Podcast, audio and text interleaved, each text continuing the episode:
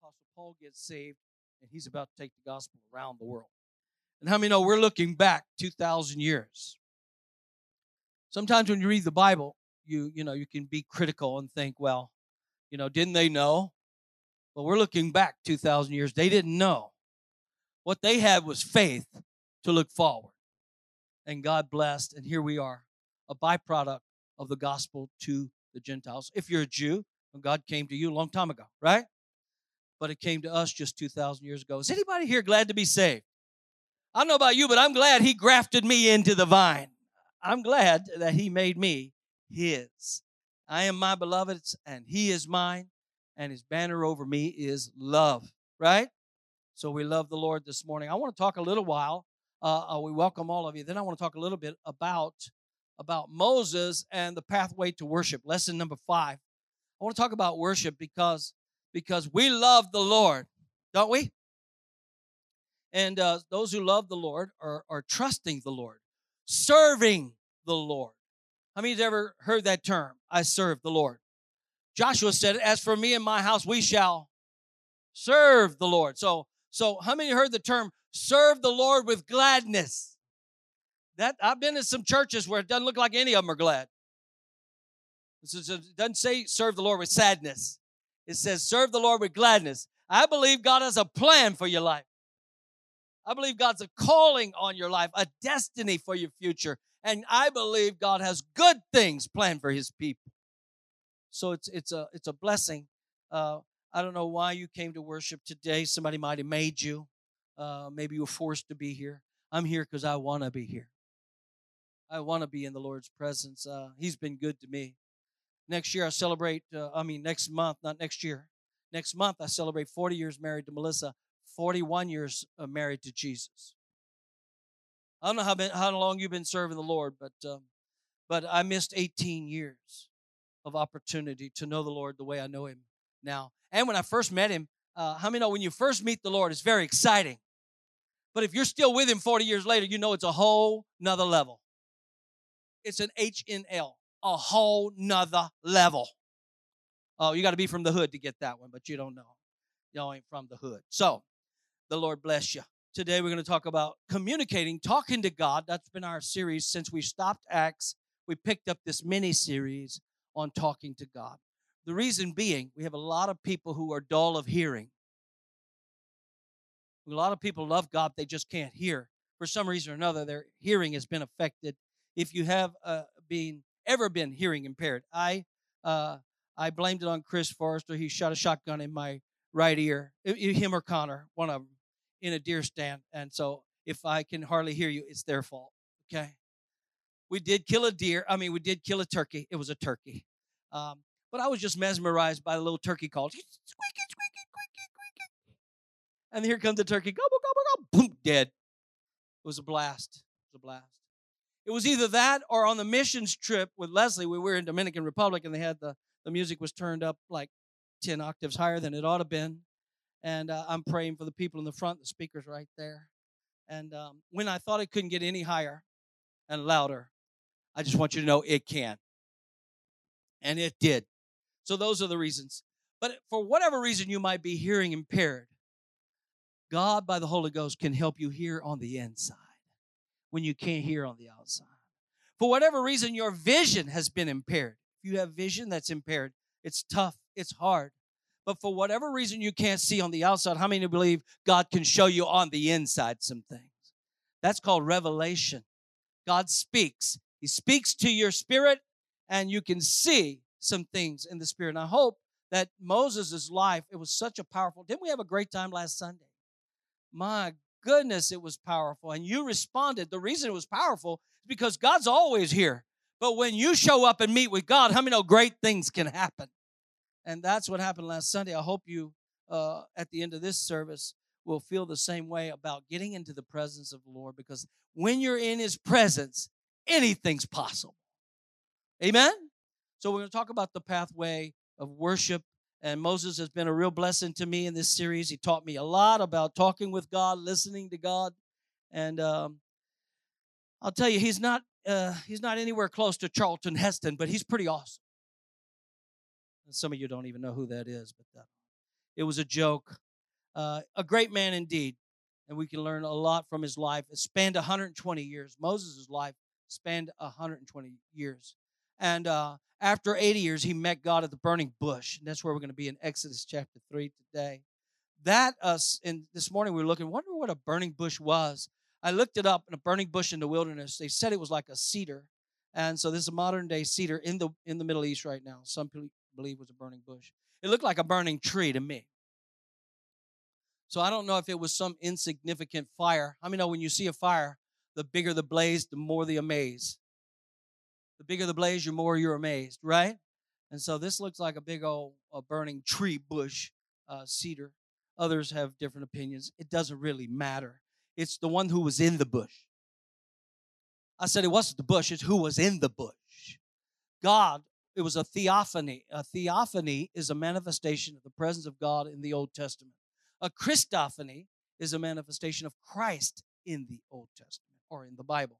So this uh, bush was consumed with fire as Moses was watching, uh, the, but the bush was not being consumed. It was on fire, but not being consumed. Are you with me? So if you know anything about fire, Mike, you know about fire. A little oxygen, it's uh, it's going to take anything and everything. If you looked at Hawaii and the horrendous tragedy of the Hawaiian Islands, it just took everything everything in its path, but not this bush. Are y'all with me? Because nothing can take the place that God is. If God's in the place, I mean, no, nothing is going to, by any means, get by God. In other words, God created fire, so fire can't affect God. God affects fire. It's like Chuck Norris. Y'all don't know him either. Let me just preach because y'all don't know anybody today. Exodus 3 1 through 12, pretty powerful. Moses is going to teach us a little bit. His life was divided into three sections of 40 years each. The first 40 years was preparation. He remember last week we talked about Jochebed putting him in the Nile in a little uh, baby raft, and whoop, he goes over to the son of Pharaoh's, uh, the daughter of Pharaoh, picks him up. Uh, Jochebed was able to nurse him, and um, and so here God was so good in that situation what she thought she was losing, she gave to God, and God returned it. I mean, oh, if you think you're losing something, give it over to God. I mean, oh, God will return it right back to you and better than you gave it away. The second 40 years was isolation. Uh, that's why uh, he came. He was torn. I don't know if you've ever been there, like torn between two people. Uh, and Moses took at least 80 years to find out not only who God was, but to who he was.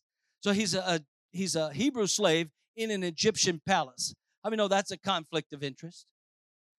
He's not there with his people and he's not with these people. He's like, he's not here nor is he there. He just kind of in a place, halfway here and halfway there. Anybody been there?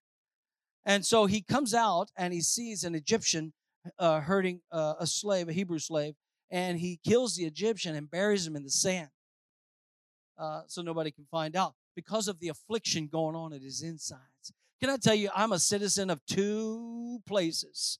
I wish I can get some help preaching today. I said, I'm a stranger in a strange land.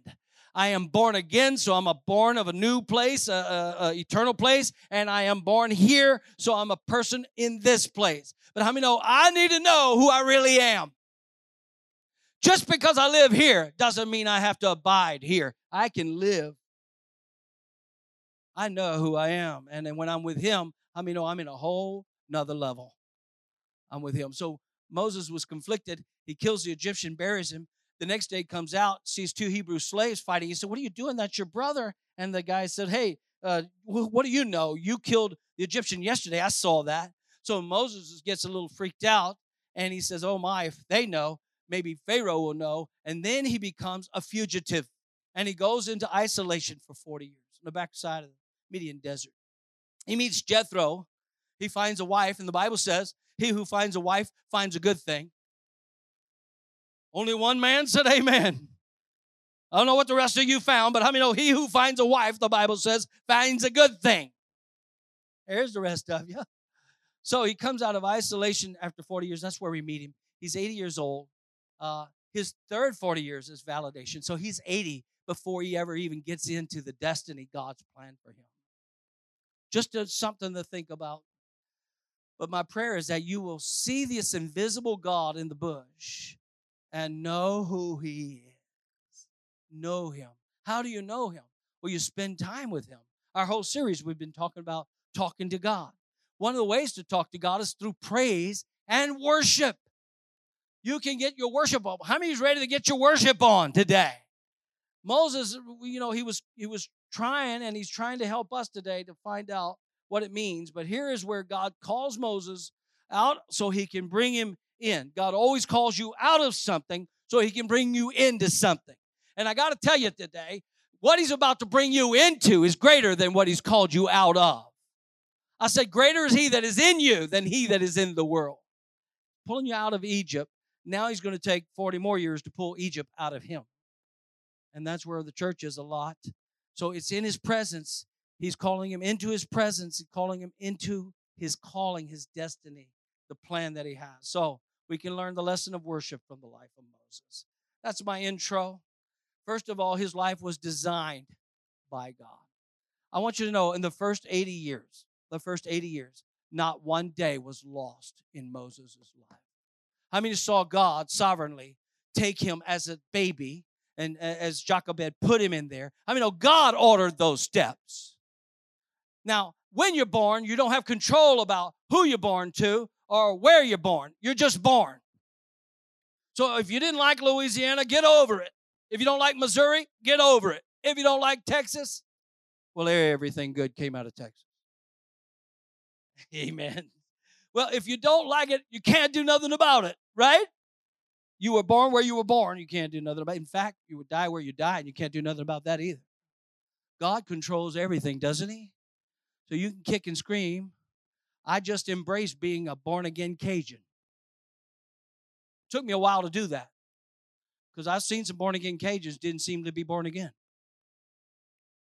But but God designed my past so for you to be uh, look at your past and and uh, and act like God uh, didn't allow things to to happen. I mean, no sovereign God allows everything. He didn't mean it for happen. I mean, no Satan meant it for evil, but God used it for His glory.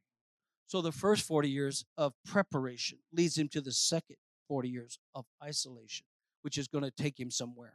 But every experience challenged Moses to learn how to worship Yahweh.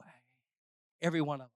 And I believe today that whatever you're going through, I believe God's going to use your past, every part of your life, to prepare for you and what He's doing.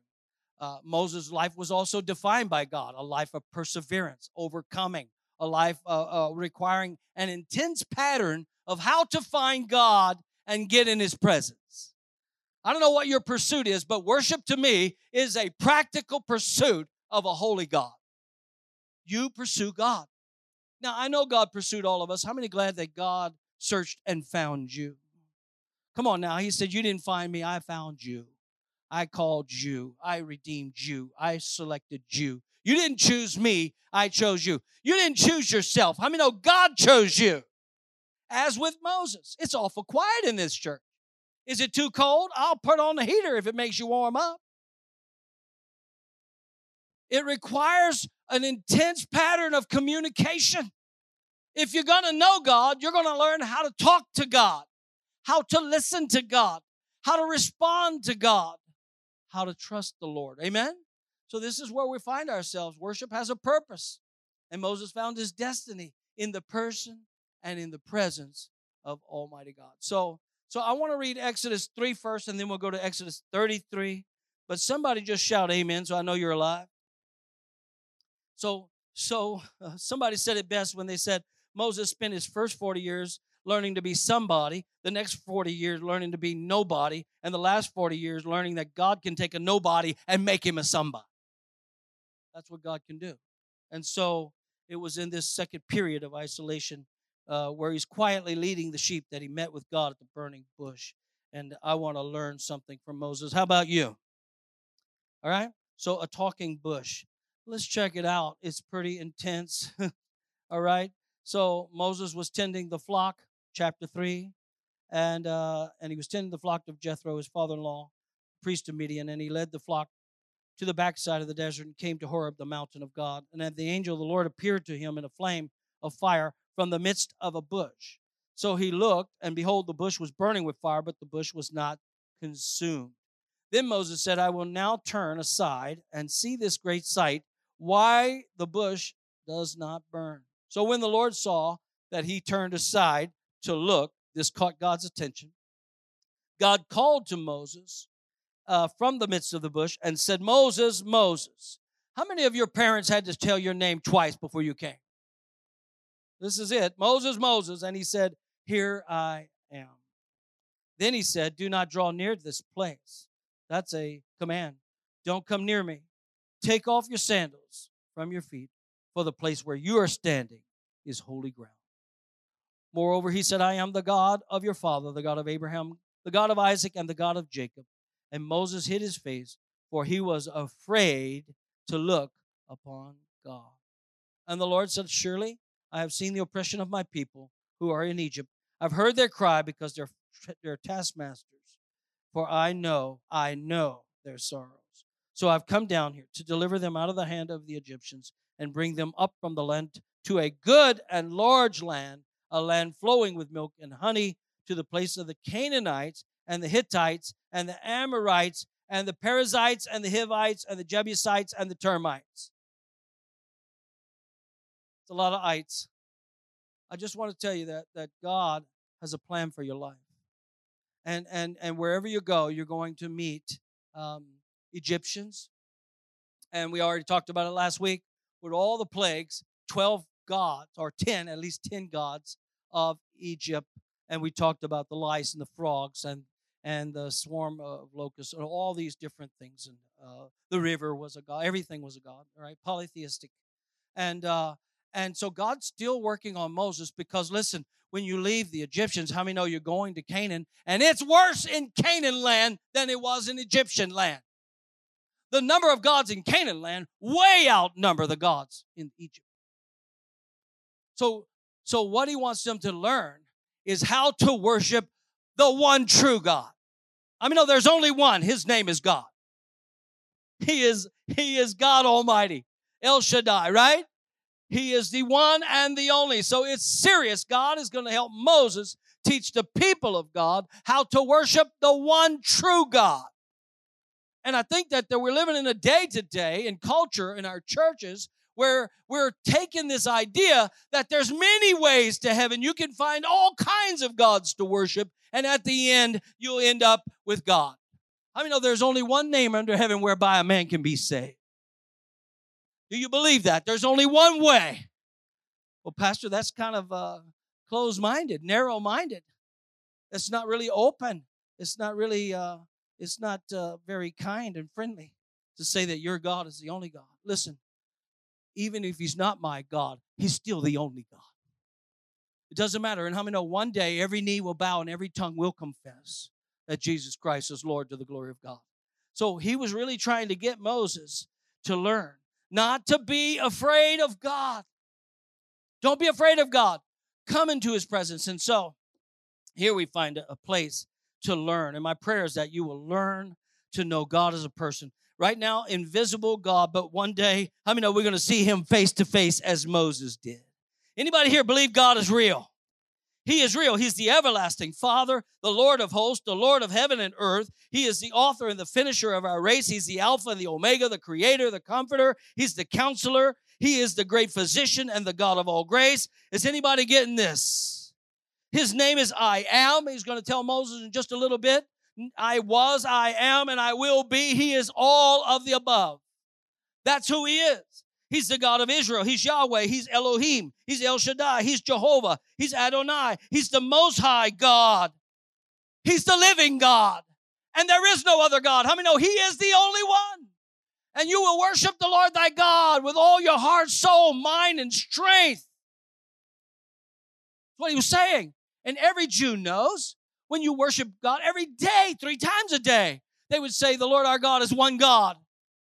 Serve the Lord. Serve the Lord with all your heart, soul, mind, and strength. Two and three times a day. Every little boy, Jewish boy, would say, every Jew knew there's only one God in this land. Do not become friendly with the gods of the Egyptians or the gods of the Canaanites. Worship Yahweh. And so, every other God is dead. How many know our God is alive? He's the waymaker, the mediator. He's a man of sorrows, acquainted with grief. Uh, he's our prophet. He's our priest. He's our king. He's our redeemer, our refuge, our rock, our ruler of heaven and earth. And friend, he is our friend. Moses talked to him as a person talks face to face with a friend. You don't have to be afraid of God this morning. Is anybody getting this yet? You can come and draw near to God in worship. So it's kind of a scary, intimidating thing. When you see the mountain and you see thunderous lightning, or you see a tree that is on fire, but nothing's happening, what's going on here? Kind of intimidating because it's from another world. Because over here in this world, if that tree catches on fire, it's ashes. And that's it. Are you hearing me? So God's calling us to friends, not slaves. We can know Him. He is calling us out to call us in to worship. And so here's the deal your assignment, your calling, He tells him, He tells him, hey, you're going to go and you're going to tell Pharaoh, let my people go. so it seems like it seems like a backwards message. This should have been last week, and this would. But how many know God knows exactly what He's doing? We talked about talking to God in the conversation last week with God and Pharaoh, and Pharaoh was a type of Satan trying to hinder us from hearing the voice of God. Are y'all hearing me? But today we're trying to tell you how to come into the presence of God because God called Moses there. Moses felt inadequate. Moses felt uh, un, un, uh, un, no, unable to do anything like that. He had a speech impediment. How many of you got any impediments, any issues? Turn to your neighbor and say, You know, he have issues. All of us have issues. You got issues. We all have issues. I don't have issues, but you have more issues than I have, but I have issues. Tell him that. So he pulls them to the Exodus. He called them out of Egypt.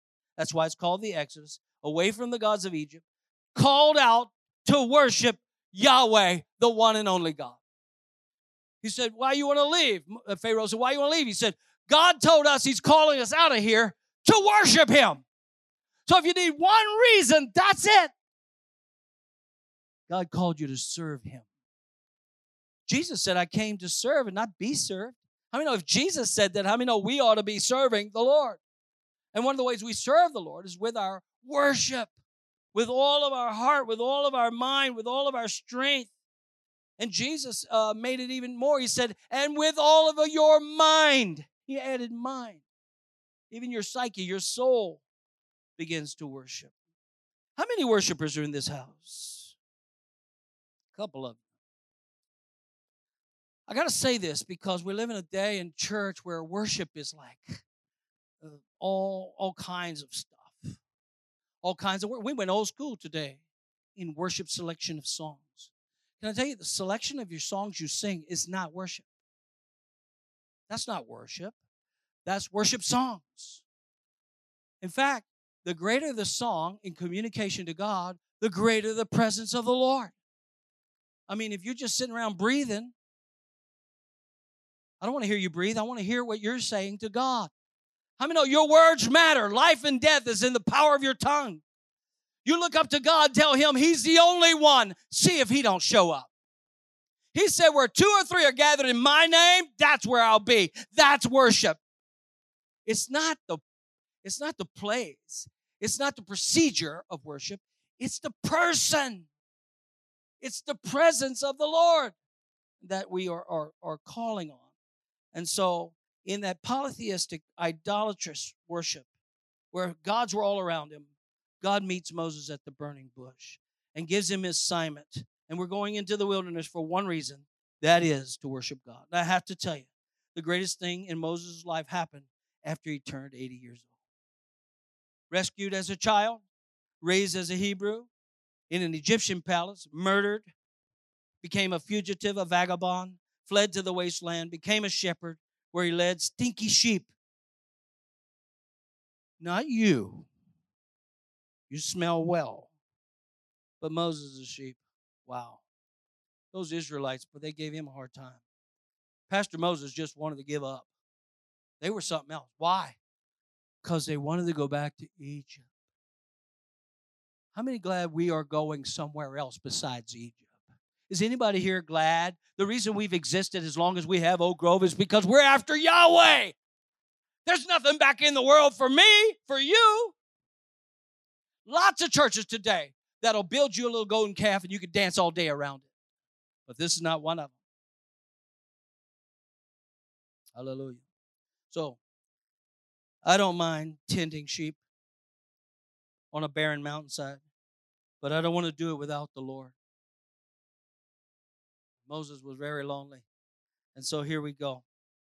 He endured and experienced, wow, all kinds of things. But uh, nothing Moses encountered, endured, or experienced was lost with God. No waste. It was all worship. Amen? And it happens by accident. God somehow uses every part of his life. Now, I think it was on purpose, don't you? God uses this to accomplish his plan, and the best 40 years was coming ahead. He is going to liberate the people of God from slavery. What is your calling? Have you been in the Lord's presence long enough to find out your destiny? And it doesn't matter what you do for a living. That's not what I'm talking about. I mean, all of us are called to rescue the, the perishing. I said, all of us are called and commissioned to speak life to a dead culture. Man, this is a dead culture if there ever was one. You look at the TV and you can see death every day. And if we don't hurry up and get them, how many know they're going to die and spend an eternity without God? How about that for a commission? So basically, to teach us how to worship, know this your life is designed by God for a purpose, it's defined by God. Uh, your past doesn't define you, God's purpose and plans define. So for Moses, it was a life of perseverance and overcoming. It required all kinds of things. But Moses had to meet with God regularly and that's why I want to go to Exodus 33. The Lord spoke to Moses face to face as a man speaks to a friend. 7 through 11. Moses took his tent and he pitched it outside the camp, far from the camp. I thought that was pretty unique. Uh, this is me. This is me. I mean, no, you got to sometimes get yourself away from everyone and everybody to get revelation from the Lord. You're too close to all the noise. You're too close to all the clamoring, all the stuff going on all the busyness. You got to get away, far from the camp. And he called it the tabernacle of meeting. And it came to pass that everyone, everyone who sought the Lord went out to the tabernacle of meeting, which was outside the camp. All of them. So it was whenever Moses went in uh, uh, to the tabernacle, out to the tabernacle, that all the people rose up. Each man stood in his tent door and watch Moses until he had gone into the tabernacle. So let me try to get you the picture. There's 144,000, I guess, of them. I don't know how many, there's millions of them, but they had 12, 12 tribes, right? 12 tribes. Each tribe, 12 tribes, uh, surrounded the tabernacle. Four in the front, four on the east, four on the south and the north, and four on and four tribes on the west. Are you feeling it? Are you seeing it? And they all surrounded the place, all of them. And whenever Moses would go in, they would come to the door of their tent, you know, I don't know, have zippers, whatever they did, their doorknob, however they did it. It was where they lived, their dwelling, their place where they stayed, their place. And they watched Moses go into the presence of the Lord. Are you seeing that? It was something they wanted. Remember, they asked for that. You go talk to God on our behalf. We're scared of God. We don't want to answer to God. We're afraid of God. Are you seeing that?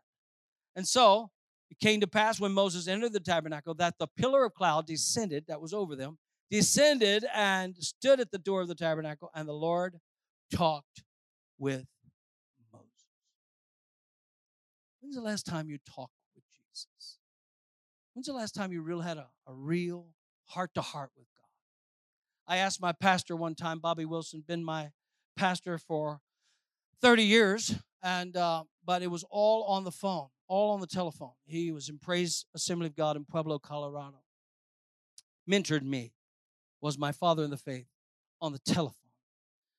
In 30 years, we only spent one hour together in person at dinner when he came to speak here. And so I called him one day. I said, Pastor, how can we have what we have?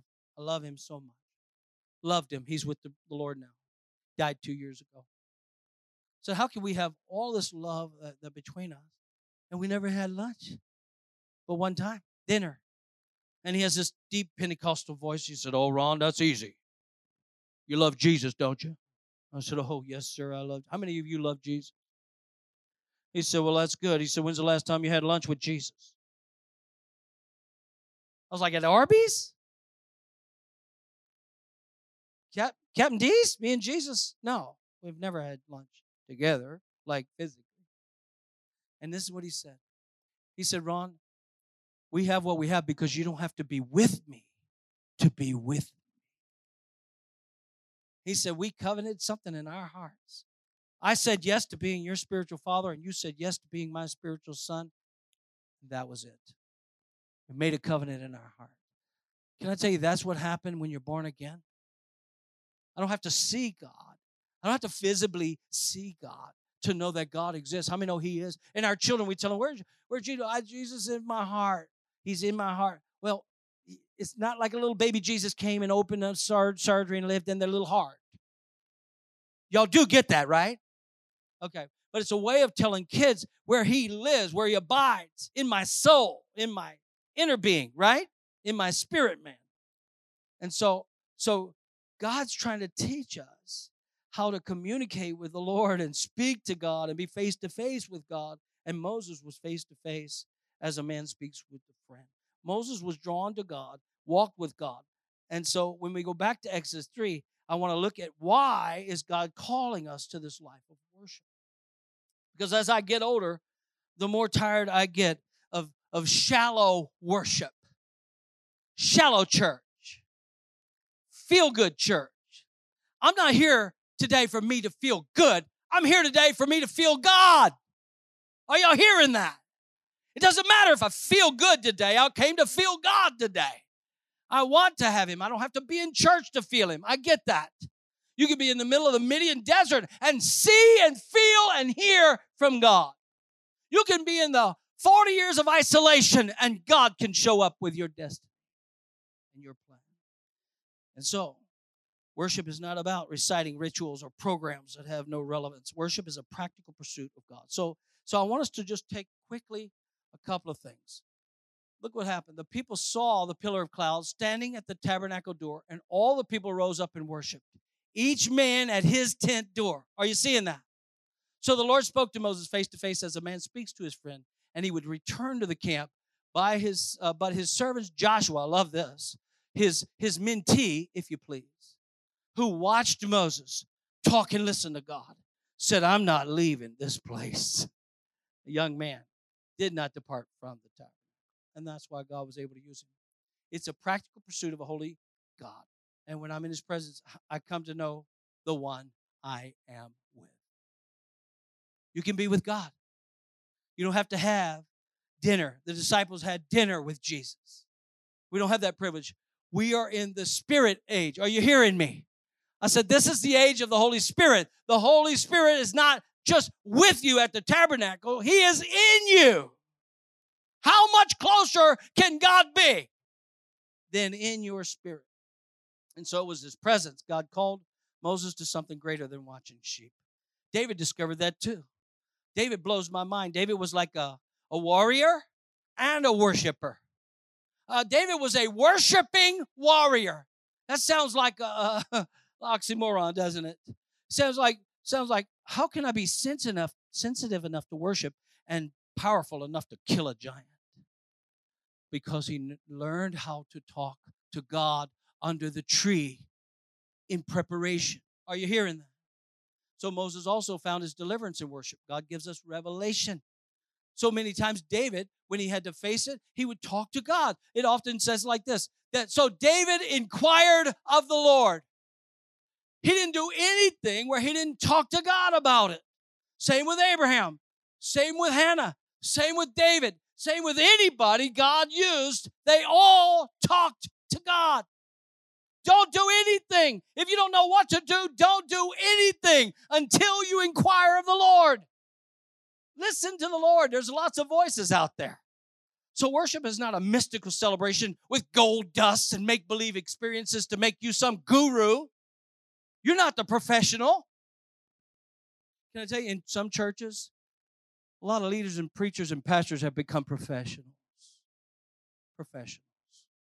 May God deliver me from professionalism. When it comes to professionalism, it seems like to me that's a Pharisaical, hierarchical, kind of positional righteousness. But how many know the Lord, the Messiah came and they missed him? Because it was so caught up in their position, they forgot the person of Jesus. I know a lot of preachers who so caught up in the ministry, they forget to minister to God. And Moses wasn't like that. It was very practical for him. It was very personal and very purposeful. So Moses teaches us the process. And this is the last thing. We only got 10 minutes left. The process of worship. Moses turned aside to see this bush that was burning. That was the first clue. Number one, listen to me. I know it's the last point, but I got to tell you before God ever comes drawing near to you, He's going to notice whether you want to be with Him. Your desire will lead to your direction. God wants you to pursue Him. I said, God wants you to pursue Him. You ever heard of seek the Lord? Seek the Lord while He might be found. It's not hide and seek. God's not trying to sneak around. I tricked you. Try again tomorrow. You won't find me. God's not a genie. He's not in a lamp. You rub it three times, get a request. I mean, no, he's a very personal, practical, purposeful God. And he wants to be with you, not hiding out. Is anybody getting that? He wants to, he wants to give you his, his destiny for your life, his plan. And we not only find out who he is, many times we find out who we are. I'll tell you, some of you had an upbringing that might not have been the best, some dysfunction or whatever. And maybe you've allowed a past his situation to hinder you from a personal situation with God. Can't find a way to break through to real true intimacy because you had a false intimacy. Are you hearing me? Misused, abused, whatever. And so when I get in his presence, I come to know the one I'm with. He had to meet with God, spend a lot of time with God. And it was holy ground in order to be called to something greater. And so you must spend time with the Lord who knows you and you'll get to know him. And not only can you discover your destiny, but you can find deliverance, right? In the burning bush, God gives revelation. He told Moses that he heard the people's cry and he wants to send them, send him to them. So God can call you, he can deliver you. In fact, when he delivers you, most of the time he delivers the people closest to you. I mean, know when you get deliverance, it affects everybody around you. God delivered Moses, he delivered all of them, right?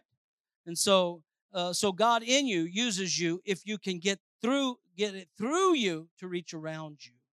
It's not some mystical experience. So you got to discover who you were created for and to be an instrument of worship, useful for the master. It's a place of worship wasn't so significant, but but uh, it was the uh, the Mount Horeb, which you know later was Mount Sinai, where he gave the law. But God's purpose for Moses was not only to free Egypt, but to be the law, the, the, the uh, freedom giver and the law giver, right? Deliver the people and give the law. That was his plan. And so, so on the mountain of God, there's a place there that God put him in worship where he was able to speak to him, where he can reveal to him what he was doing. Remember when Elijah was on Mount Carmel, another mountaintop experience?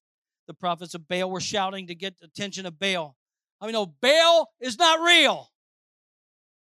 What is Baal? Baal is a fertility god they made up to make money. It's a lie.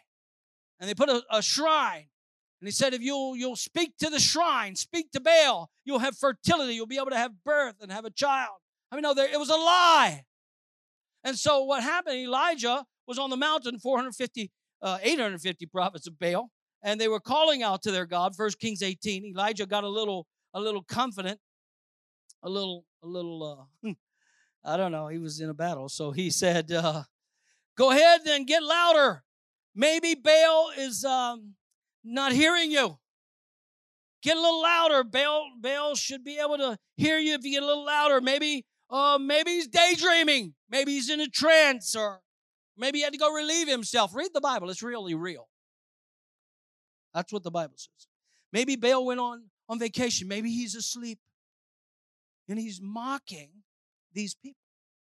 And I, I don't mean to mock anybody, but how many know you can talk to a dead God all day long? They're not going to have any response to you. But our God's not dead. I wish somebody'd help me in this place. Our God's alive.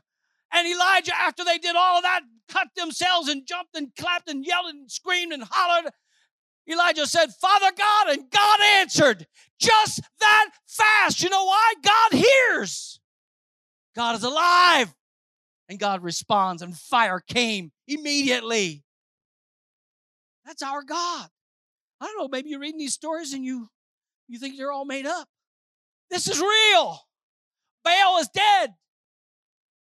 For that moment, listen, Mohammed is dead. Buddha is dead. They're all dead. Elvis Presley's dead. But how many know King Jesus is alive? He speaks. Listen, I'm not afraid of music. God bless old Elvis.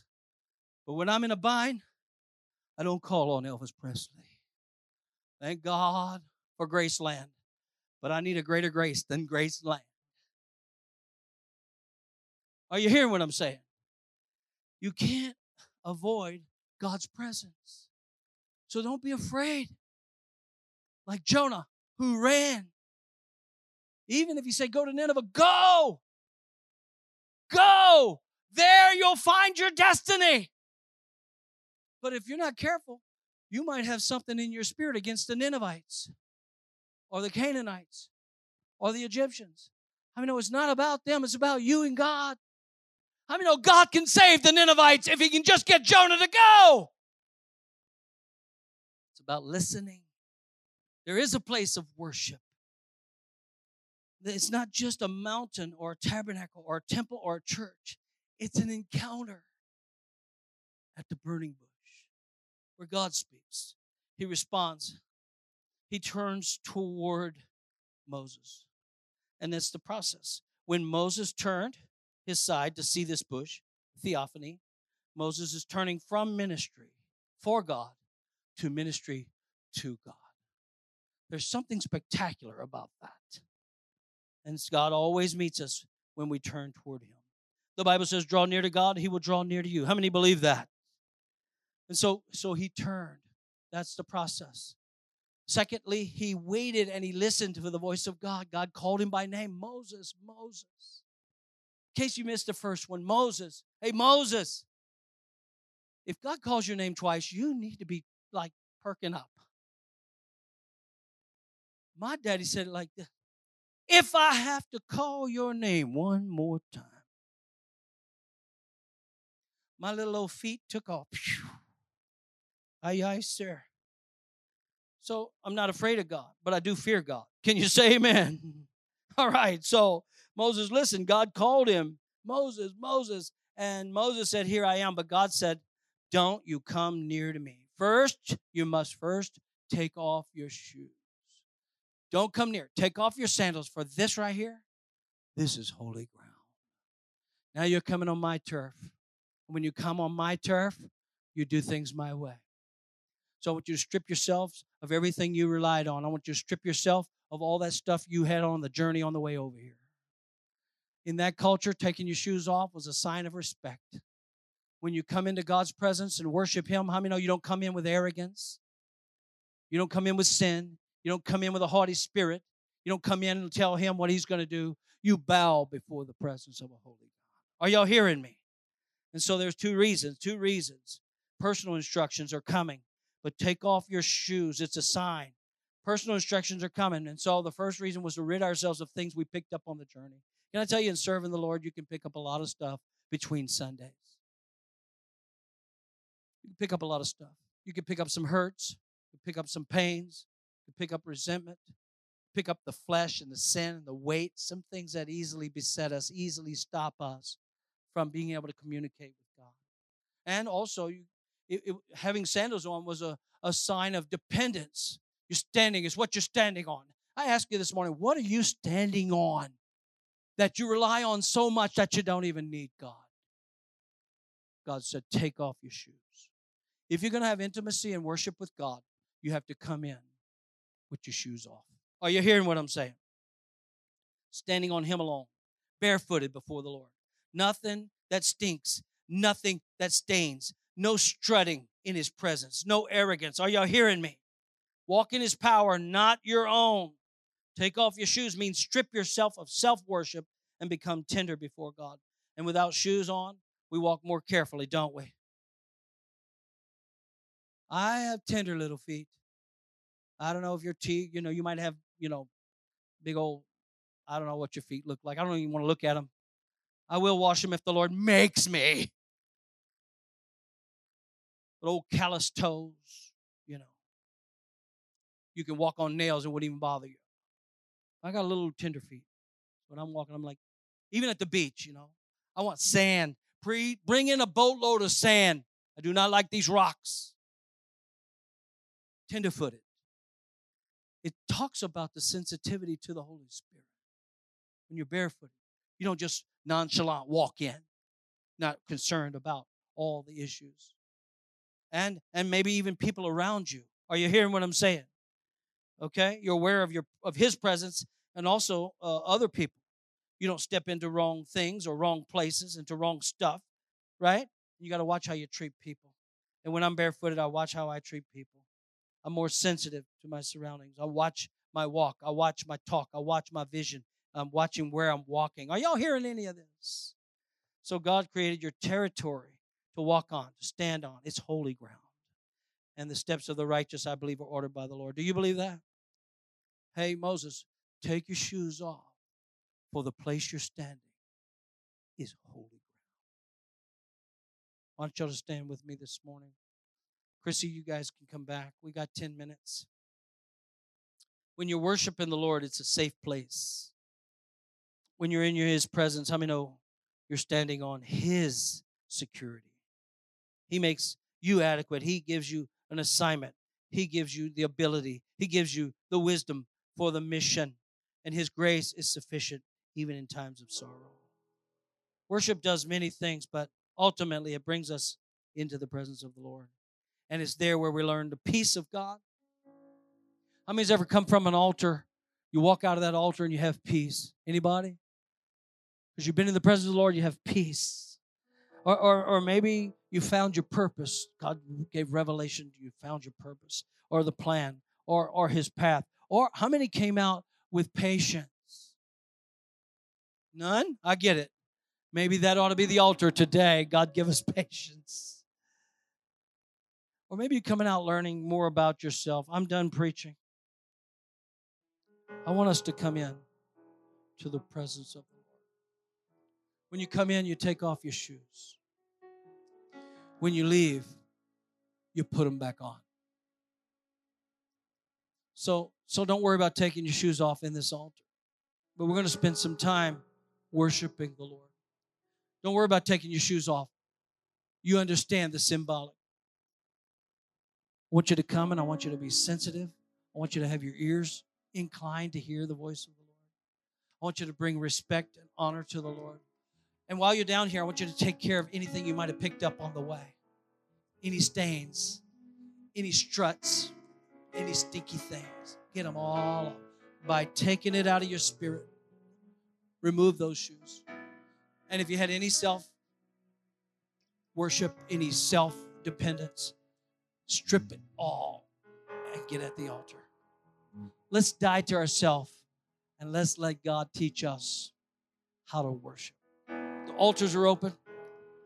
Sang that song a minute ago. There's nothing worth more, right? Nothing worth more than to be in the presence of the Lord. Who knows what God's going to say today? Got five minutes. You can come and spend some time with.